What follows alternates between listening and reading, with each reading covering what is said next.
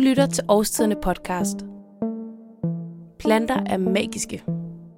Derfor har vi kaldt gårdens gardener ind fra smagsmarken, og vi har bedt vores kokke om at lægge knivene for en stund, så de kan dele ud af deres åbenbaringer fra planternes magiske verden. Artiskokken kan være svær at gå til og kræver tålmodighed. Men det er den styrke, mener Juliane, der her fortæller om, hvorfor grøntsagen er blandt hendes favoritter.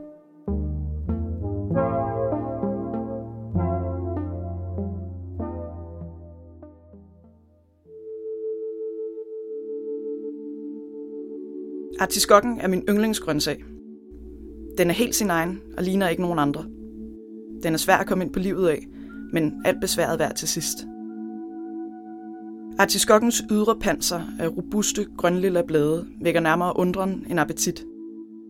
Den ligner en forstenet fortidsblomst, en dinosaurus midt på køkkenbordet. Den store, grove blomsterknop føles mærkeligt tung imellem hænderne, og hvis jeg ikke bedre, kunne jeg nemt komme til at forveksle den med en skulptur af sig selv – en kunstig, men kunstnerisk gengivelse af noget, der kun minder om noget, der kan spises. Mange grøntsager røber deres velsmag igennem deres form, farve eller duft. Artiskokken er mere hemmelighedsfuld og afslører ikke straks sine indre værdier. Og måske netop derfor er det sådan en lykke at nå ind til dem.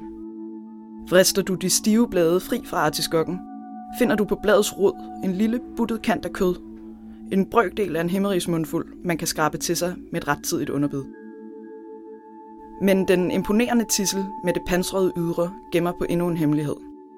Når man har gnævet sig igennem lag og atter lag af blade, åbenbart sit hjerte af guld, bogstaveligt talt, i hvert fald næsten. Og smager man den fine, delikate kerne, forstår man, hvorfor artiskokken beskytter den så godt bag en rustning af blade. Det hårde og kantede ydre værner om en mild, medgørlig midte. Et hjerte, som kan blive dit, hvis du gider arbejde dig ind til det. På den måde minder artiskokken mig om flere mennesker, som jeg kender og elsker. Og måske også lidt om mig selv. Artiskokken er også en upraktisk grøntsag. Den er det modsatte af en snack, man lige kan tage med sig på vejen. Den tager tid at spise. Til gengæld spiser man den ikke for at blive mæt. Og selvom det er smart, at artiskokkens blade fungerer som en form for indgangsbestik for sig selv, er det også ret usmart, at artiskokken fylder mere, efter den er spist, end før. Men det er endnu en ting, jeg elsker ved artiskokken, Dens upraktiske form og ineffektive måde at lade sig fortære på, gør den til en særlig form for luksus at forkæle sig selv med. Man skal ikke spise den, fordi den er nem, men netop fordi den ikke er det. Selv en halvgro tirsdag aften får et strejf af dekadence med artiskokken tronende midt på middagsbordet. Og et strejf af dekadence kan alle halvgrå tirsdage blive bedre af.